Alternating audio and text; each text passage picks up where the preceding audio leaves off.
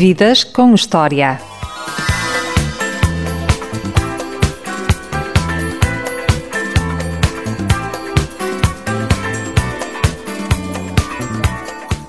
No programa de hoje vamos abrir as gavetas da vida de um dos melhores atores portugueses. Tem 71 anos e mais de 50 de carreira. Boa tarde, Nicolau Breiner. Olá, boa tarde. Está bom? O que é que uma pessoa sabe aos 71 anos? Isso é um bocadinho uma frase, uma, uma canção bonita do, do Jean Gabin, que ele não cantava, falava, dizia, que dizia, no fundo, que não é uma repetição de uma grande frase de um grande homem, é que aos 70 anos chegamos à conclusão que não sabemos nada. Temos essa grande, essa grande vantagem sobre os outros. É que percebemos realmente que temos tudo por saber. E é importante saber rir de nós próprios. Consegue-se aos 71 anos aprender isso? Não, acho que isso tem que se aprender muito antes, não se pode aprender aos 71, deve-se aprender de, de criança. É, é uma prova de inteligência, é uma prova de, de, de senso de humor em toda a acessão da palavra e realmente eu não acredito num humorista que não saiba rir de si. Riu-se muitas vezes ao ver filmes na cabine de projeção do Cine Esperança em Serpa. E rimo, mas nessa altura mais comédias, sim, comédias românticas também mais, de grandes dramalhões. Rimo muitas vezes, eu tenho um riso fácil, eu gosto de rir, gosto de prazer. Há pessoas a quem, que o riso não dá prazer. Eu tenho um prazer quase, quase, há uma certa sensualidade no riso. E eu tenho muito esse prazer, é um prazer quase, quase, é muito sensual. Como tal, gosto de rir, rio muito, gosto de pessoas que riem e acho que é, é, é fundamental uma boa gargalhada em certos momentos. O homem é fruto das suas circunstâncias. Eu pergunto isto devido ao facto de ter nascido no Alentejo, de ter sido de uma família da aristocracia. Em que medida que isso influenciou a sua forma de estar? O ter nascido no Alentejo, com certeza que me influenciou. Nós somos o produto dos, do, do, de onde vimos e de, de onde somos. Os cheiros, a temperatura, o, os gostos, a, o prazer que eu tenho do campo, o prazer que eu tenho dos animais, o prazer que eu tenho do, do cheiro do campo, do, do, calor do campo. Eu sou assim porque nasci lá, indiscutivelmente. E, e, sou o que sou porque fui educado pela minha família como fui. Uh, com defeitos e qualidades, como é lógico, não é? Portanto, eu sou um produto de tudo isso. Claro que se eu tivesse nascido em Lisboa ou em Viana do Castelo, seria completamente diferente, completamente não digo, mas bastante diferente do que sou. Uh, eu chego ao Alentejo, o meu pai costumava dizer calças umas, umas botas e ficas diferente. E, e, realmente fico. Pronto, sou outra pessoa. Sou uma pessoa muito mais. Uh, menos preocupada com, com, com, as coisas, sou uma pessoa com mais. Uh, relativizo mais as coisas, uh, tenho mais uma noção muito mais aberta do tempo e do espaço. Uh, sou diferente. O que herdou de seu pai? Meu pai herdei uma, uma, um anismo muito grande. Meu pai era formado em filosofia e em, e em filologia também. Hoje ainda se chama filologia, línguas, não é? Sim. Sim, filologia. Línguas e literaturas modernas. Ah, agora pronto, então seria. Nessa altura seria isso. E era formado em filosofia. E era um filósofo, por, por natureza. E ele ensinou-me. E depois era um, um, homem profundamente humano, profundamente bom, profundamente uh, altruísta, profundamente cristão, na, na, na, na, melhor, na melhor acessão da palavra. E isso foi ele que me ensinou. Eu dei isso ao meu pai. Veio do norte do país para o Alentejo. Veio do Gondomar uh, para o Alentejo para abrir um colégio, juntamente com o irmão e onde vai encontrar uma, uma jovem que veio a ser a minha mãe, uh, além de Jana dos quatro costados, filha de lavradores, neto de lavradores, bisneto de lavradores, netos de lavradores, e pronto, e casam, e daí nasce eu. Herdou da sua mãe? A minha mãe deu-me a noção do, do, do, do da, da, eu ia dizer do, das, das boas maneiras, mas não exatamente das boas maneiras, também é das boas maneiras mas é do contacto da vida com as outras pessoas, do, da, da, o estar com as pessoas. Uma pessoa fazia amigos com uma grande facilidade. Uh, o senso do humor, minha tinha um senso do humor tremendo. Era, era cáustica. Uh, e se herdei muito dela. E seu avô materno, o que é que aprendeu com ele? Aprendi a ser, um homem do campo, foi o que ele foi sempre, foi um lavrador, que quando veio para Lisboa também durou pouco tempo. Foi um transplante que correu mal. Transplante de um sítio para o outro, não foi transplante dele. Uh, uh, aprendi a caçar, aprendi a andar a cavalo, aprendi a beber água nos poços, aprendi a, uh, a conhecer as plantas, a conhecer os, os, a saber quando é que se plantam as coisas. tudo aquilo que o colaborador sabe. Ainda hoje aplica os, seu, os conhecimentos recebidos do seu avô quando vai ao campo? Quando vai a, a ser? Claro, claro que sim, sempre estou sempre a aplicar isso, menos, e gosto de saber, gosto de saber que agora é época de não sei o quê, agora é época de não sei o quê, como é que se faz isto, como é que se faz aquilo, como é que se faz aquilo outro. Aprendeu a montar num burro que gostava de ouvir música e aprendeu a andar através de um cão. Da minha vida. Li apenas a biografia, desde já agradeço à editora. É, aprendi, aprendi, aprendi a montar, a primeira vez que montei foi num burro chamado Passo Partout e, e e não a montar. Ele está escarranchado em cima de um burro, montar aponta-se um cavalo, não é? E depois, mais tarde, tive das grandes professores, o professor Freitas, num picadeiro que havia em Serpa, em frente da casa dos Ficalho, e uh, foi ele, sobretudo, que me ensinou. E uh, isso foi, foi a montar, com um enorme, um Rafael Alexandre, um enorme que havia, chamado acho que era péssimo para as outras pessoas, péssimo, acho que era o terror do monte e da, dos arredores, era um gigante. E eu fazia as maiores maldades do mundo. E, e um dia uma criança foi curiosa à minha mãe, o menino, o menino está a andar, e a minha mãe vocês estão todos dois, não pode, não pode estar a andar. E foi eu estava agarrado aos, aos pelos do cão a andar, e ele levantava-se devagarinho, ia andando, eu ia agarrado a ele, e foi assim que eu aprendi.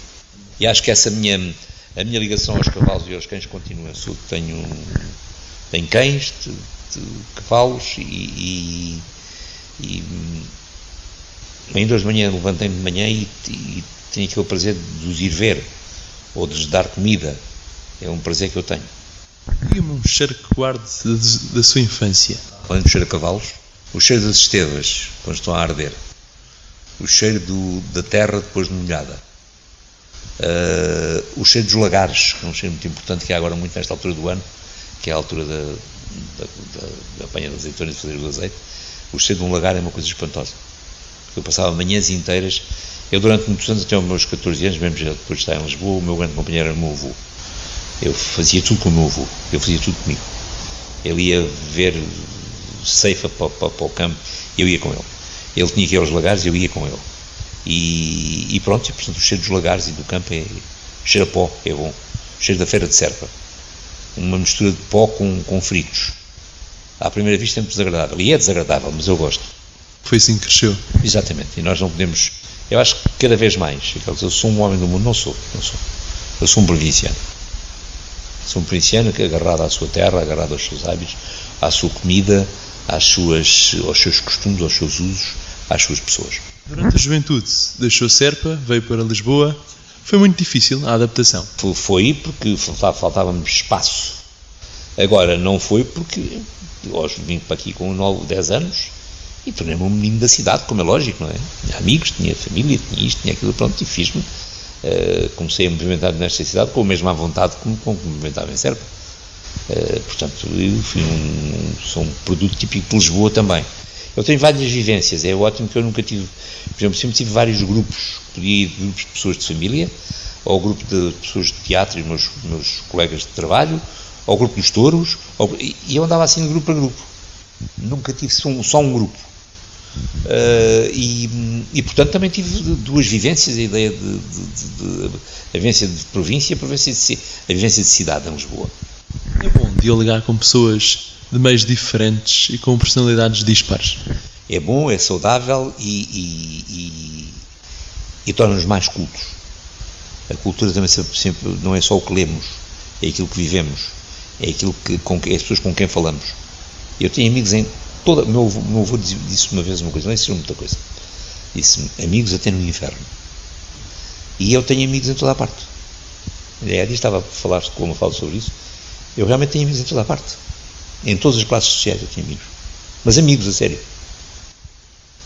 Amigos a sério com quem eu conto e que sei que. E eles sabem que eu sou amigo deles. Podemos estar meses sem nos ver. Tenho todos os géneros. Como surgiu o gosto pela afição? Agora que está a falar de Espanha, do Alentejo, zonas muito, muito aficionadas.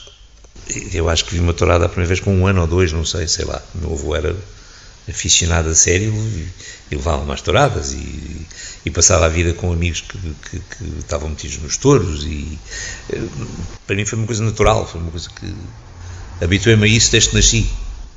Chegou a ser forcado no grupo de Montijo? Fardei-me umas vezes no grupo de Montijo, mas depois não tinha, não, não tinha sobretudo tinha uma profissão que não, me, que não me permitia ser forcado, porque ser forcado é perigoso, como você sabe, também é, e, e, e eu não podia, não podia ter, arriscar matar uns meses ou umas semanas eh, todo partido. Ah, assim, confesso também não precisa muito andar ali para porrada o tempo todo. Ah, gosto muito de ver, mas lá até ter um comboio daqueles à frente já é mais complicado. Mas concorda que se fez, faz boas amizades nesse meio? Grandes amizades, grandes amizades. O meio da forcadagem é muito, é muito solidário como todo o meio taurino, e de forma ainda eu ontem fiz uma entrevista ao Paulo Caetano com a Joana Andrade, Andrade. Eh, coitado, teve aquele terrível drama de morrer em quatro cavalos, uma quadra praticamente que vai à vida, e o Paulo disse imediatamente, vou falar, com certeza com todos nós tu vais poder continuar a torear. Isto é muito importante. Uma solidariedade que muitas vezes falta na nossa sociedade noutras áreas. É, é, eu acho que há uma, uma certa rudeza no meio do, do, do, do, dos touros e de, de, dos focados e dos cavaleiros, somos são às vezes um bocado mais rudes a falar, entrar mais brutos, mas depois tudo aquilo resulta num, normalmente nos enormes corações.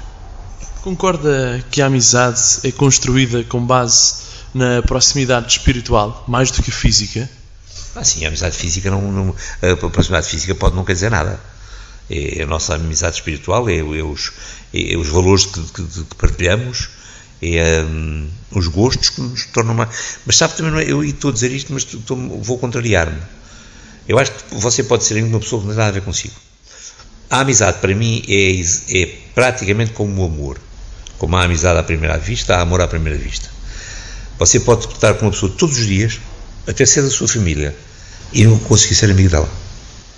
E às vezes parece uma pessoa que você acabou de conhecer e umas horas depois você é amigo daquela pessoa é um fenómeno estranho. É um fenómeno que às vezes não tem a ver com nada de racional, ou poucas vezes tem, mas tem a ver com, com impulsos, com, com sentimento.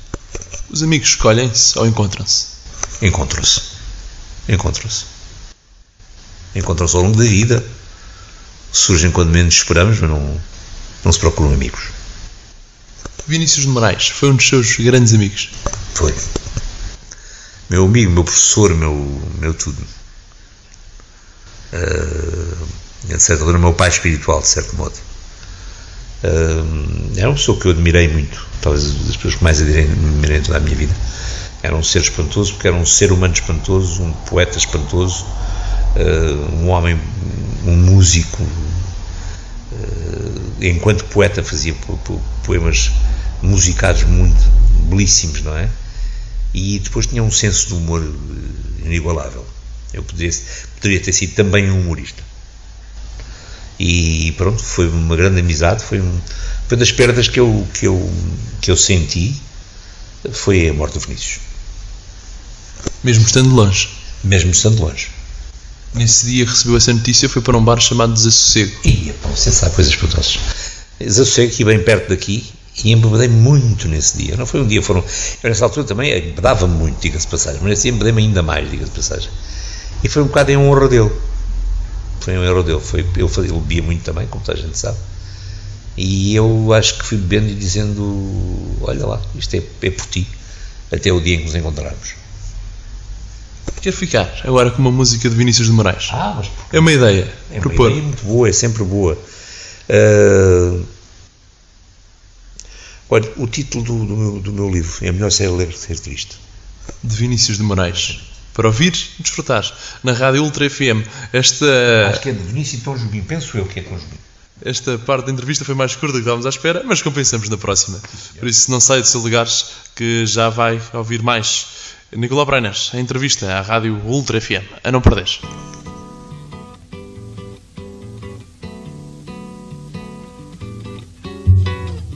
É melhor ser alegre que ser triste, a alegria é melhor Coisa que existe é assim como a luz no coração. Uma casa para si tem de ter história. Qual foi a conversa que teve com o seu pai aos pés de uma cama onde estava o seu avô? Numa casa na Praça de Londres, em Lisboa. Uh, não foi aos pés da cama do meu avô, foi numa sala ao lado. O meu avô estava a morrer. Falámos tudo, falámos horas seguidas, falámos. Deve ter sido a altura que falei mais tempo seguido com o meu pai. Falámos durante 4 ou 5 horas seguidas. Fiquei a conhecer o meu pai melhor, fiquei a admirá-lo ainda mais, fiquei a perceber uma série de coisas. Eu tinha na altura 14 anos.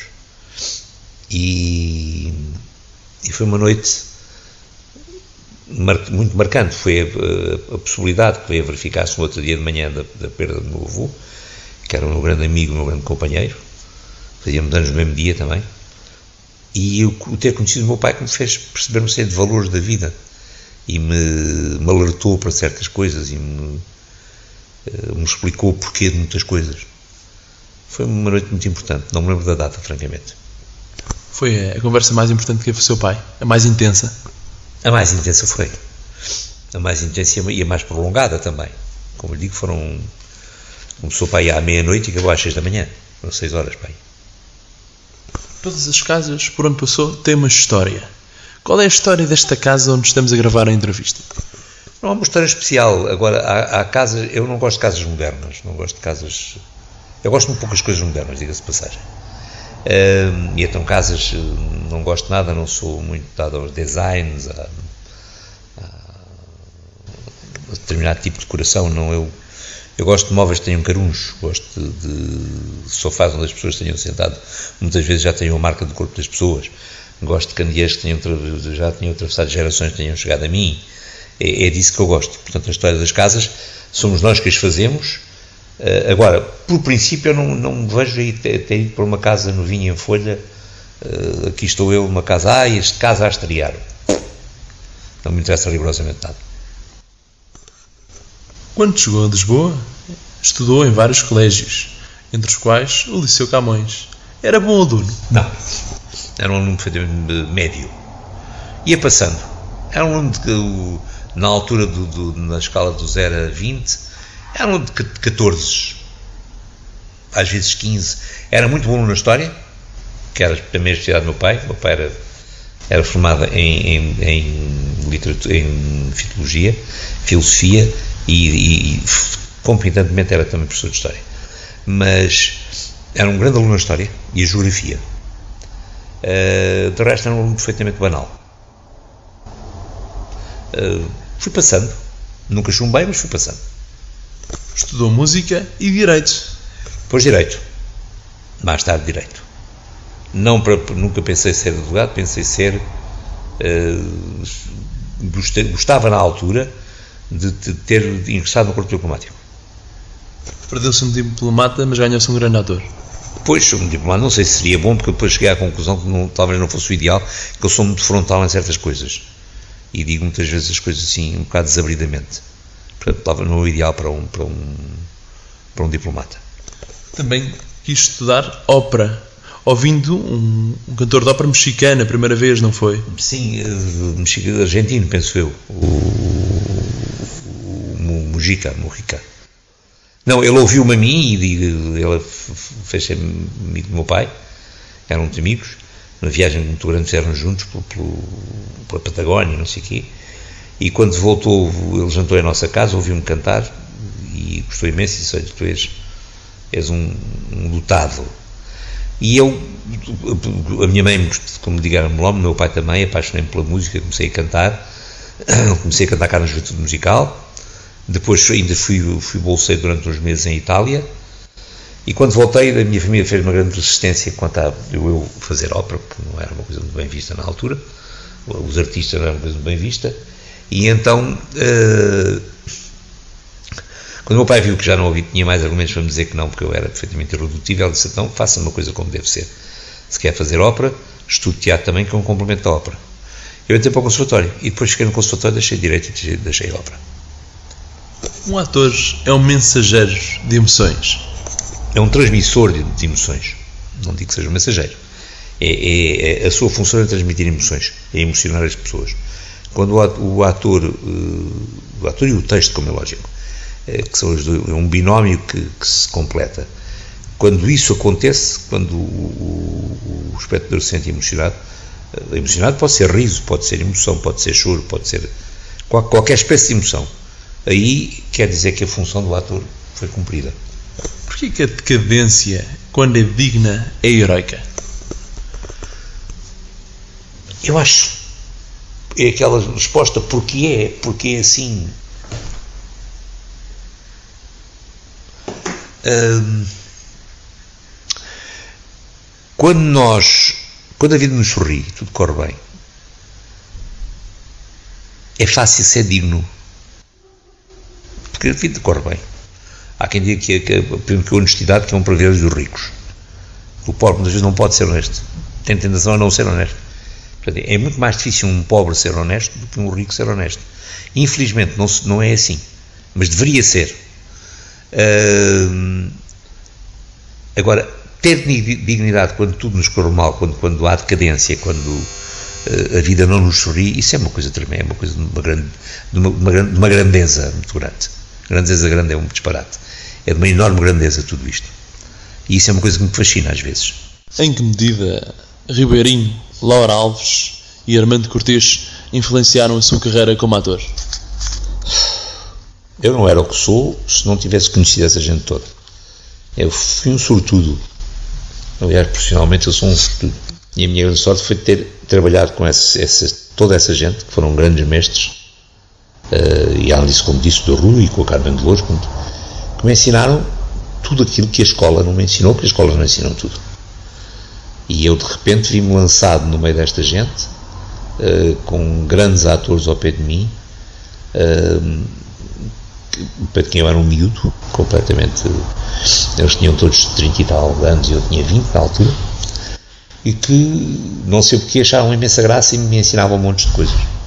E foi assim que eu me formei.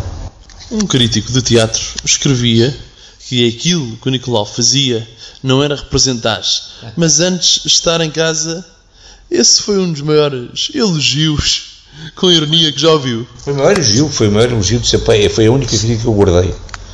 Nunca guardo críticas, digo um bem ou mal, mas aquela guarda espera aí, esta, esta é importante porque era aquilo que eu queria, que era, um, que era eu sempre fui partidário de um género mais naturalista da representação, uh, aquilo depois se viria a, a chamar o acta studio, aquilo tudo, que eu já praticava de certo modo, um, e quando ele me disse, pá, mas é exatamente isso que eu quero. Ótimo, ainda bem que eu sou assim. Nos anos 50, 60, o marialvismo estava muito em voga. Andar à pancada e beber copos era uma questão de afirmação masculina. Claro que era. Todos nós, naquela idade, com 20 e tal anos e com 19, tínhamos que. fazia parte de um ritual de, de iniciação da, da puberdade e da, adolescência, copos, andar a pancada, as pessoas fazer isso, fazíamos todos. Uns faziam mais e faziam menos. Eu fazia um bocado mais, mas fazia como os outros. Quando é que deixou de ser um puto, peço desculpa a expressão, e passou a ser um homem? Na altura certa. Eu costumo dizer que fiz sempre tudo na altura certa. Eu vi os copos na altura certa. Eu, só uma coisa que eu fiz fora de tempo foi ter filhos. Tive filhos muito tarde, tinha já 50, devia ter tido antes. Uh, uh, mas de resto eu bebi os copos na altura certa, arranjei essas cenas todas na altura certa, uh, uh, deixei de fazer tudo isso na altura certa. Uh, acho que foi nisso fui, muito. E não por mérito próprio, porque aconteceu. Um dia aos 45 anos eu deixei de beber. Eu bebi imenso, senti, senti um, bebi um whisky, senti muito mal, é a altura de parar. E cortei. Portanto, acho que eu fiz isso tudo na altura certa. Qual foi a maior loucura que fez na sua vida? Ai, não faço ideia, foram tantas, meu querido, não faço ideia. foram muitas, muitas e de variadas, variadas maneiras, algumas não são contáveis, mas fiz muitas. Havia uma altura na minha vida que eu só fazia loucuras mesmo, não fazia mais nada.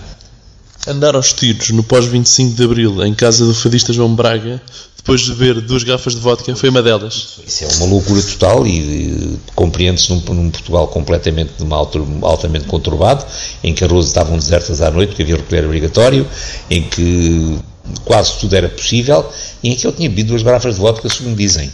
Não sei porque eu já não me lembro, confesso. Eu não só, eu e o João também, o João também. Uh, não, eu os tios não foram só meus, foi do João também. Demos os dois e mais alguns amigos. E depois havia uma pistola em casa e nós andámos a dar tiros. Que é um disparate total, é, uma, é, é perigoso, é horrível, é um disparate, mas pronto, era muito álcool e era muita juventude, sobretudo. Um dia, numa entrevista a um conceituado programa de televisão, afirmou que em arte não há lugares à democracia. Porquê? Não. Eu acho que eu sou partidário em tudo, menos em democracia, menos em arte, não.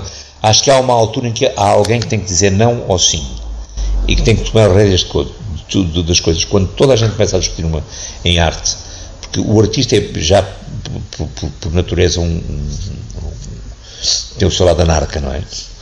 Então começa toda a gente a dar opiniões. Não se chega muito mais a um consenso. A arte é uma coisa, tem, o, tem um, um, lado prático, que é vamos fazer uma peça, vamos fazer a peça. Não ficamos todos a discutir seis meses como é que se vai fazer a peça. Tem que uma pessoa que diz, não, porra, a peça é assim, ou o filme é assim. Aqui quem manda sou eu, vai ser feito assim. É fundamental que haja isso. Senão nunca mais chegamos a parte nenhuma.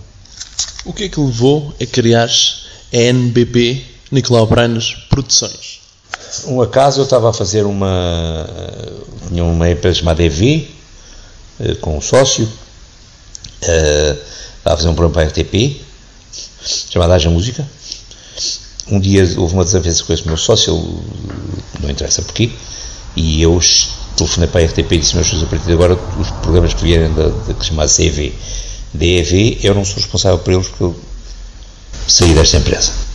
Uma hora depois teve uma senhora que era a secretária do, Luís Pinto Coelho, do Carlos Pinto Coelho, coitado já desapareceu, um grande amigo, e me disse, o senhor Pinto quer falar consigo. Ele, ele falou, Ónico, chega lá aqui à televisão, preciso falar contigo. Cheguei a 5 de outubro, disse, o que é que se passa? Houve, eu sei que tu acabaste com a sociedade, há uma coisa que eu te quero dizer, daqui a 15 dias o programa tem que estar no ar. E eu não, não sei quem é o teu sócio. É, é o teu nome que está lá. E pá, mas eu não tenho empresa. Disse, não me interessa. Daqui a 15 dias o Haja Música tem que estar no ar. E eu fui a correr fazer uma empresa chamada NMP. Daí nasceu a NMP. Diz no seu livro, na biografia, é mais difícil saber gerir as ideias do que a parte financeira. Não, eu sou pior a gerir a parte financeira. Isso eu, eu discordo de mim. Eu sou um caos financeiramente. Caos no sentido de. Desorganização. Eu não, não sei gerir. Eu não sei gerir. Eu, eu, eu sei gerir tudo menos a parte financeira. Tenho uma grande vantagem depois destes anos. Sei que não sei gerir, o que é muito bom já. Mas se vejo gerir, essa parte é que não é comigo, que eu não sei. Foi ser ator ou diretor da empresa? Não, não, já empresa em pensar nisso, por amor de Deus. Tive essa experiência durante uns anos e é horrível. Não tem nada a ver com direção da empresa. Nada. Eu sou um homem de ação, sou um homem de campo, não quero estar mexendo num gabinete a dizer, mandar a dizer coisas, não. Eu tenho que estar lá a fazer as coisas. A realizar, como ator, como encenador, como. seja o que for. Agora tenho que estar lá, ali no, no campo. Sendo um conceituado profissional de televisão, acha que atualmente a caixinha mágica muda o mundo para melhores ou para piores? Tem dias. Há coisas em que melhora para melhor, como é normal, mas há muita coisa em que, há coisas em que muda para melhor, mas há muita coisa em que muda para pior. Todos os dias. O universo dos homens e das mulheres é muito diferente um do outro. Totalmente. Eu não sei mesmo como é que é, dizem há muitos divórcios. Eu acho que há poucos divórcios, que acho que o universo feminino e masculino são de tal maneira diferentes eu não estou a dizer que sejam melhores ou piores, são diferentes. Que eu admiro-me todos os dias como é que há tanta gente casada ainda. Casou-se cinco vezes. Cinco vezes. O que guarda desses casamentos? Coisas boas, algumas coisas más, como é lógico. Uh... O que é que fica depois do fim de uma relação? Pode ficar uma grande amizade, como na maior parte dos casos da minha vida ficou. Nem todos, mas houve na maior parte dos casos ficaram, ficaram grandes amizades. Pessoas que eu respeito muito e por quem tenho uma grande amizade. O que é que fascina numa mulher? Acho que nós homens somos fascinados por tudo numa mulher. Eu costumo sempre dizer que andamos numa barriga de uma mulher durante nove meses. Foi dos tecidos dela que nós, nós fomos criados. Uh, portanto, a ligação é, é, quase indestrutível com a mãe e depois com, respeito, com as várias mulheres da nossa vida. É uma ligação constante e para a qual nós não temos uh, qualquer espécie de remédio, entre aspas. A maioria das pessoas complica aquilo que é fácil. Ah, sim. Nós temos um complicómetro sempre ligado para complicar as coisas e, sobretudo, para, para dar importância a coisas completamente banais e sem qualquer espécie de importância. A vida tem sempre razão, Nicolau Branner. Não. A vida às vezes é muito injusta. O que é que passou pela cabeça quando decidiu concorrer pelo CDS em 93, salvo erro, à Câmara Municipal uh, da, de Serpa, da sua terra? Devia ser presidente e ter um projeto novo para a Câmara Municipal de Serpa. Uh, aconteceu que não ganhei, se calhar em boa hora, porque ganhou o meu opositor chamado João Rocha, neste momento um grande amigo meu. Da CDU, com visões partidárias diferentes? Completamente diferente. Continuamos de, de, com visões completamente diferentes, mas como somos amigos somos, eh, fomos adversários, neste momento muito amigos, e que tem feito muita coisa por certo. Gostou dessa experiência? Ah, sim, foi altamente gratificante. Conheci gente espantosa, foi um, foram momentos de, de grande arrebatamento político e partidário e que valeram muito a pena. Mas prefere os palcos do teatro ou, de, ou da televisão? Decididamente os palcos do teatro e da televisão.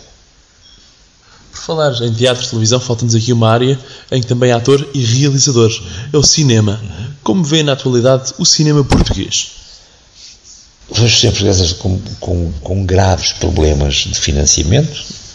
Temos um FICA que praticamente está parado, temos um ICA que vai, vai sobrevivendo, não sabe o que vai acontecer.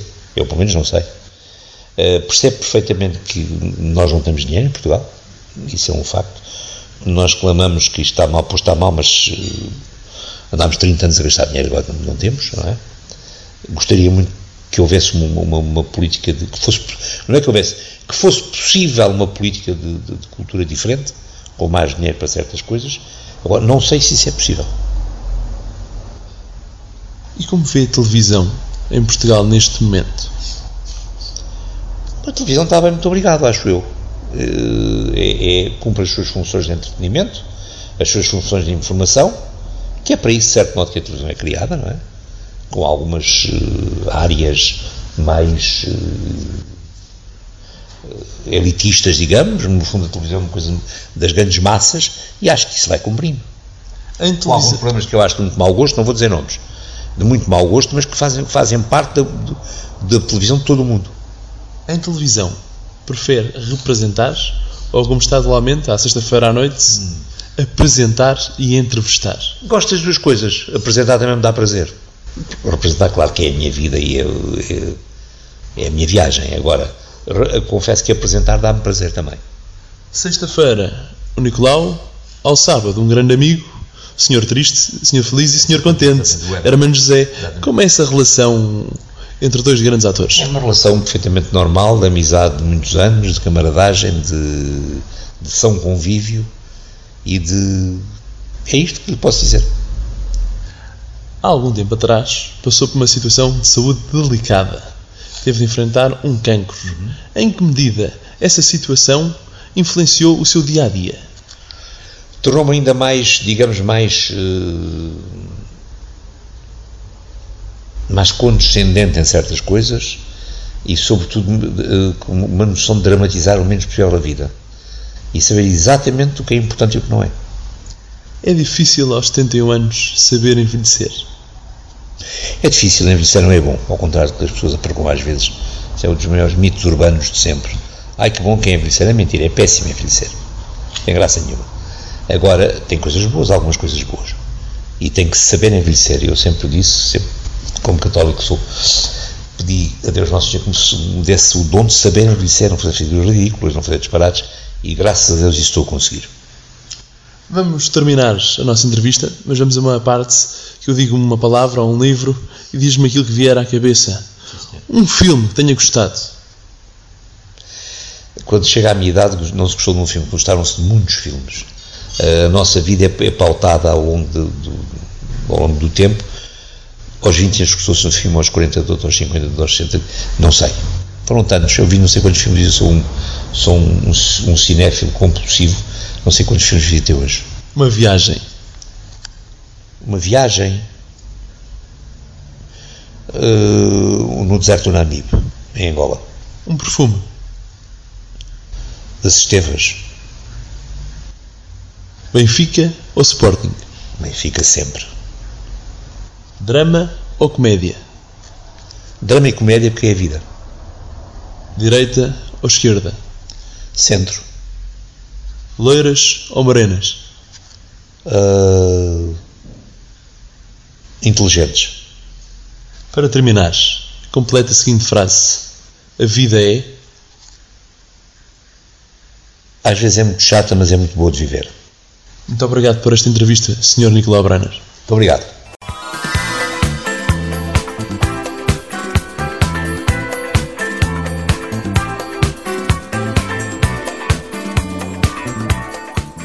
Eu sou o Diogo Marcelino e este foi mais um Vidas com História, a grande entrevista na rádio Ultra FM. Para ouvir em 88.2 ou então na internet sempre que quiseres em ultrafm.pt.